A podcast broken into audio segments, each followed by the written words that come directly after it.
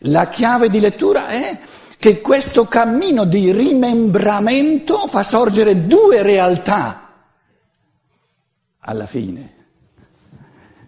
La realtà di un, un, diciamo, un, un organismo unitario dell'umanità Ah, ma al contempo in questo organismo ogni individuo non soltanto non perde la sua individualità, gli individui li segno qui con questi, con questi ma addirittura, questa è la legge dell'evoluzione, in questo sforzo di rimembramento, di solidarietà sociale, morale, come volete, in questo consiste il perfezionamento di ogni individuo. In altre parole, ogni individuo si individualizza in assoluto e quindi trova la sua unicità, la sua realizzazione suprema in quanto individuo proprio contribuendo, immettendo nell'umanità qualcosa di unico, di irripetibile, che soltanto lui può mettere dentro. Perché l'altro è il polmone, io sono la milza, l'altro è il cervello, quello che sia. Quindi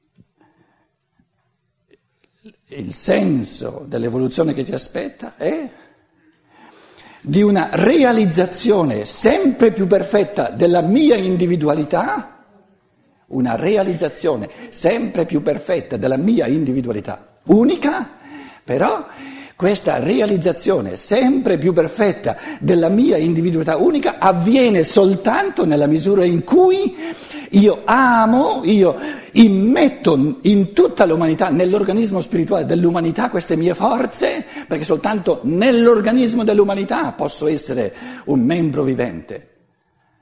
All'inizio la comunione e l'individualità si escludevano a vicenda, c'era comunione senza individualità. A metà dell'evoluzione c'è smembramento, individualità eh, però non ancora vera, egoismo, smembramento, c'è individualità con l'esclusione della comunione. Quindi noi abbiamo alle spalle, abbiamo all'inizio una unilateralità di comunione che però è piccola, piccola, debole, debole perché esclude la forza della libertà dell'individuo. Qui dove siamo ora, l'umanità caduta, frammentata, abbiamo la, la, la, diciamo, l'aspirazione fortissima, sincera di ogni individuo alla sua autonomia, alla sua libertà, però a costo della comunione. Qual è eh, diciamo, il dinamismo evolutivo verso il futuro? Queste due realtà dell'umano, l'individuo e la comunanza, che si sono escluse a vicenda finora, all'inizio la comunanza escludeva l'individualità, Ora l'individualità dell'egoismo esclude la comunione. Il grande ideale è di, è di vivere un tipo di individualità che si individualizza, si per, la perfezione dell'individuo viene vissuta soltanto nella comunione e non c'è comunione vera, la comunione diventa vera, la comunione diventa vera soltanto nell'amore alla libertà e alla singolarità di ogni individuo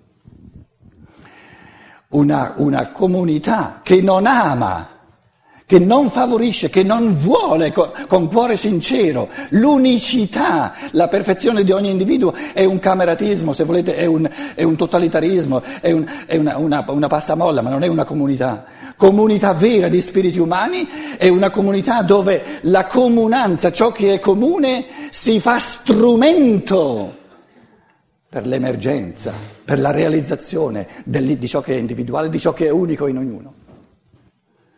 In altre parole, la perfezione della comunanza è l'amore per l'individuo e la perfezione vera dell'individuo è l'amore per la comunanza. Non possono essere l'uno senza l'altro. Una comunanza che tende a smussare la pienezza dell'individuo non è comunione vera, è ricatto reciproco.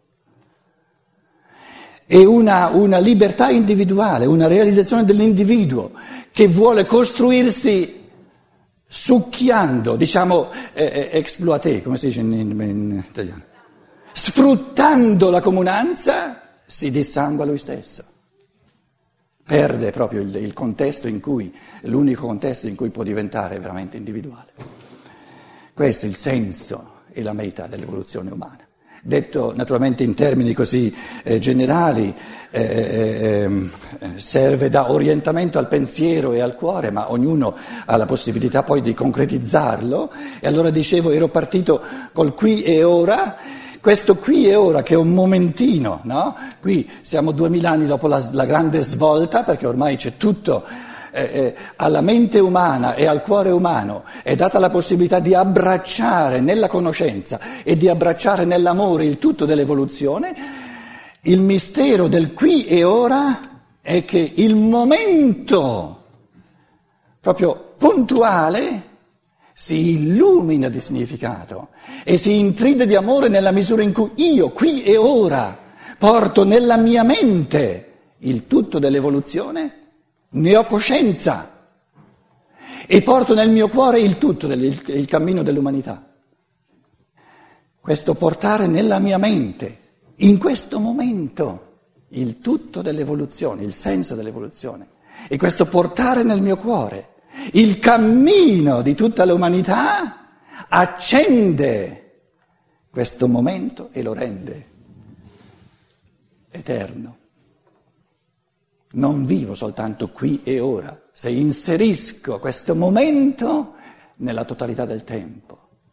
E se inserisco questo momento di me, questo, questo, io perso qui da solo, se mi inserisco nella totalità della comunione umana. E mi, e mi vivo perché io qui e ora, chi sono io qui e ora? Io qui in questo momento sono, sono il, il, il, punto di convergenza, ognuno di noi, qui sono tanti punti di convergenza dove le forze di tutto l'organismo umano si sono concentrate. Ognuno di noi è un concentrato diverso forze, di forze evolutive che provengono da tutta l'umanità. Nessuno di noi qui può dire io qui e ora ho, non ho in me qualcosa che mi venga da quest'altro individuo o quest'altro individuo. Ognuno di noi, ognuno di noi in questo momento porta in sé delle forze a livelli sovraconsci o subconsci come volete, ognuno di noi ha infinite forze nella sua anima, nel suo corpo eterico se volete, nel suo corpo fisico. Il corpo fisico è la quintessenza di tutte le forze della natura in ognuno di noi è presente in questo momento, in modi sublimi, in modi che travalicano la nostra coscienza, è presente il portato, è presente il contributo di tutti gli esseri umani. Non c'è nessuno qui che possa dire in me questo individuo, quest'altro individuo, quest'altro individuo non ha fatto nulla.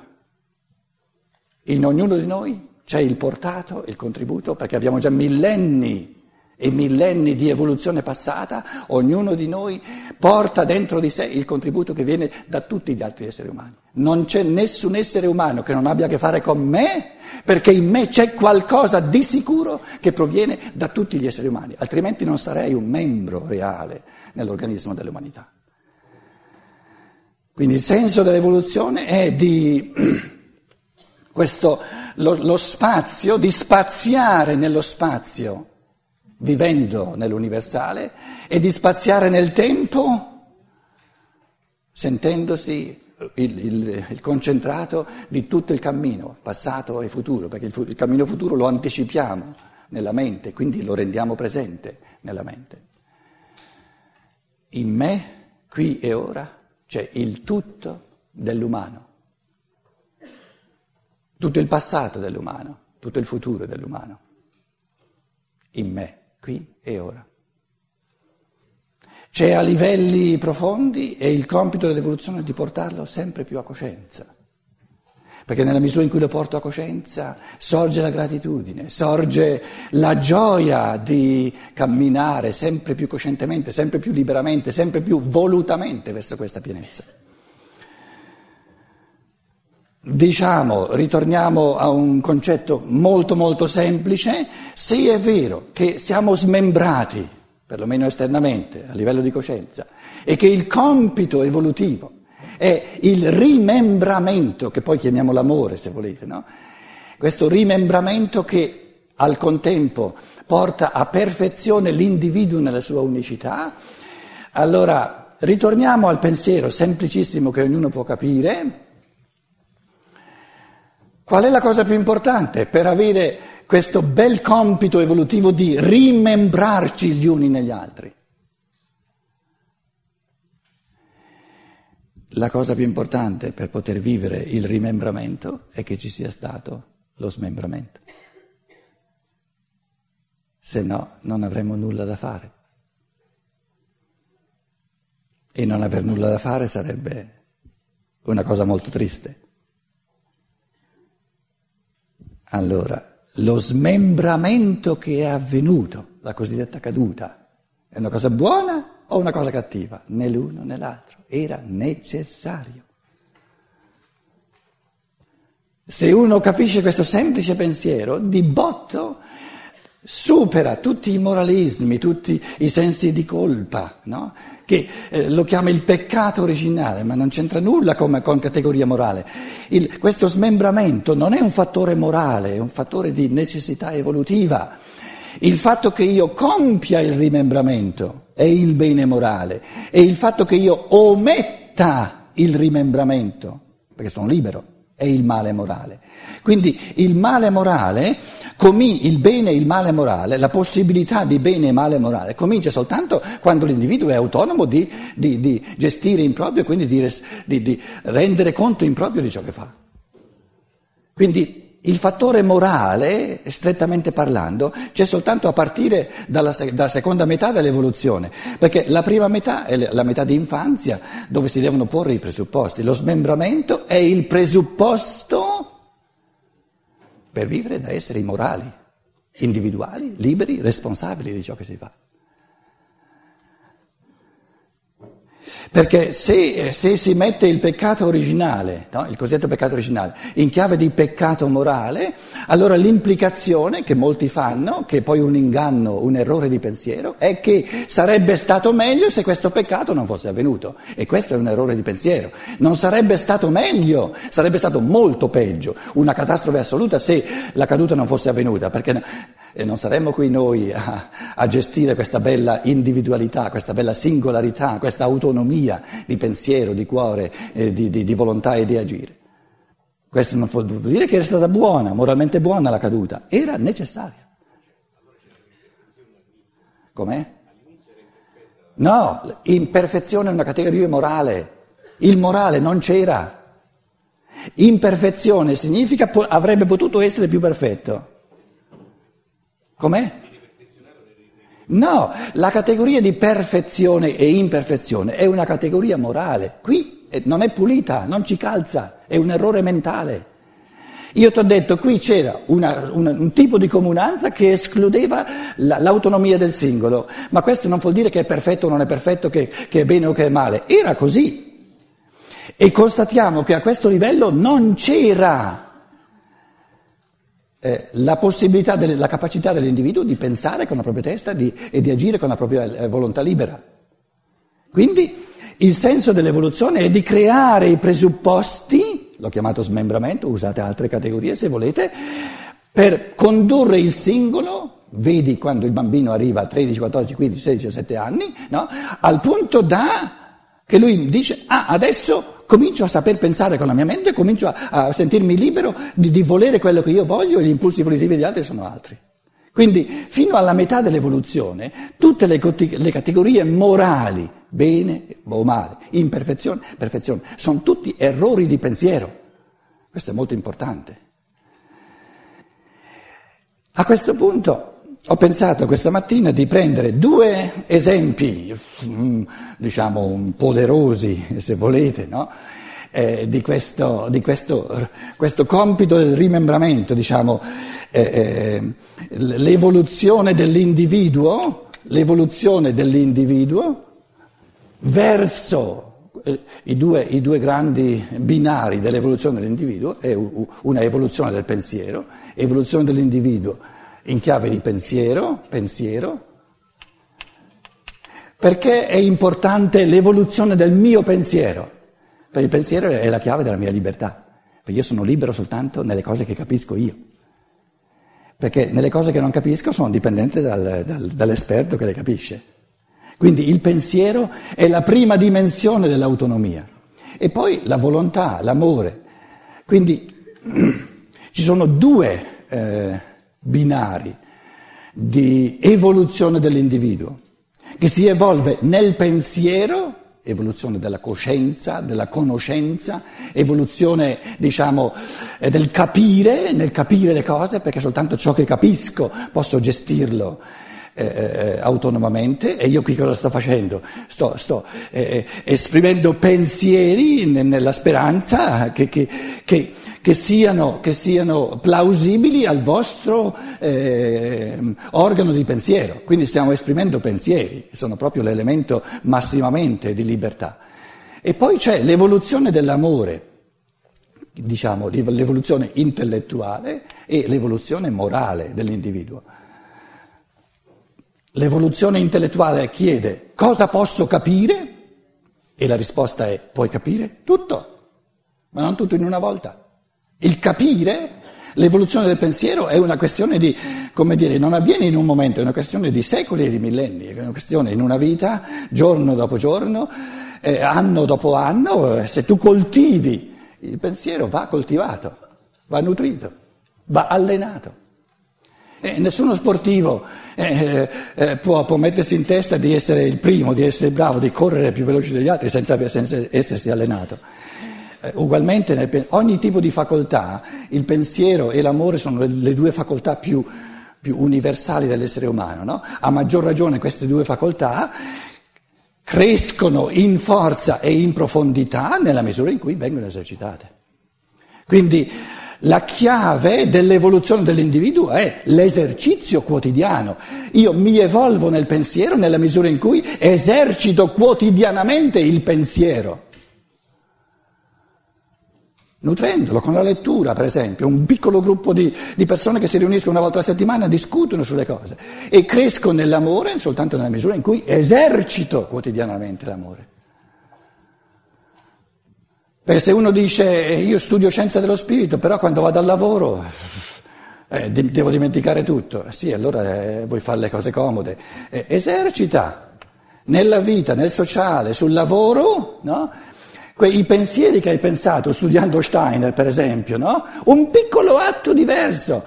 Se tu pensi di, di poter trasformare il sociale tutto in una volta, è la scusa migliore per non far nulla. Perché vedi subito che non si può. Se invece prendi l'evoluzione dell'amore, quindi della vita, il pensiero, se vogliamo, è l'evoluzione dell'interiorità dell'individuo. L'amore è l'evoluzione nella vita, nella vita sociale. Eh, ci sono tanti seguaci di Rudolf Steiner, uso queste cose come esempi, eh? non, non, è una critica, è proprio per, per, capire bene le cose. Tanti seguaci di, di Rudolf Steiner, un fenomeno comprensibile, però va portato a, a, a, coscienza cosa significa. Studiano, studiano, studiano, leggono, leggono, leggono, leggono. Poi questo Rudolf Steiner, la scienza dello spirito, tra le altre cose, no, ha una trentina, in tedesco, una trentina di volumi, di conferenze micidiali che Steiner ha tenuto sul sociale, cioè dove i bei pensieri astratti diventano vita, in italiano non sono neanche tradotti. Neanche tradotti perché è un pochino meno comodo che pensare, pensare, pensare, che goduria. Il pensiero che si ferma al pensiero è goduria interiore. Se il pensare si ferma al sentire, è goduria, goduria è sentire, capito? Se invece questo sentire va giù nella volontà e con la volontà passa all'azione, diventa impegno di vita. E questo diceva qualcuno ieri, quando diceva ma questi tanti scienziati dello spirito sono mentali, e io dicevo certo comincia col pensiero, però è un conto una persona a 30 anni che dice io eh, questa scienza dello spirito l'ho scoperta 5 anni fa, fammi, fammi un pochino studiarla. Ma una persona che ha 60 anni, ha 70 anni, adesso studia Steiner, la scienza dello spirito, da 20-30 anni e nel, sul mondo del lavoro non ha cambiato nulla, no, no, no, i conti non tornano, i conti non tornano. Steiner stesso Qui c'è qualcuno che, che conosce il fenomeno, no? permettetemi di fare agganci che sono sinceri, sono, sono, cose molto importanti. Steiner stesso, nella sua biografia, ma proprio scritto a caratteri cubitali, primo, i primi 7, 8, 9, 10 anni, dal 1901 fino alla Prima Guerra Mondiale, una bellissima, diciamo, in queste cerchie di teosofi, allora poi sono diventati antroposofi, eh, coltivare il pensiero. Poi per Steiner stesso è arrivata questa botta della prima guerra mondiale, questo putiferio enorme, dove, dove Steiner stesso si è reso conto, un momento, ma perché succede in questo, questa borghesia, questo, questo, questo sociale moderno, perché succedono questi terremoti infiniti, una guerra, poi ne è venuta una seconda, eccetera, eccetera. E perché?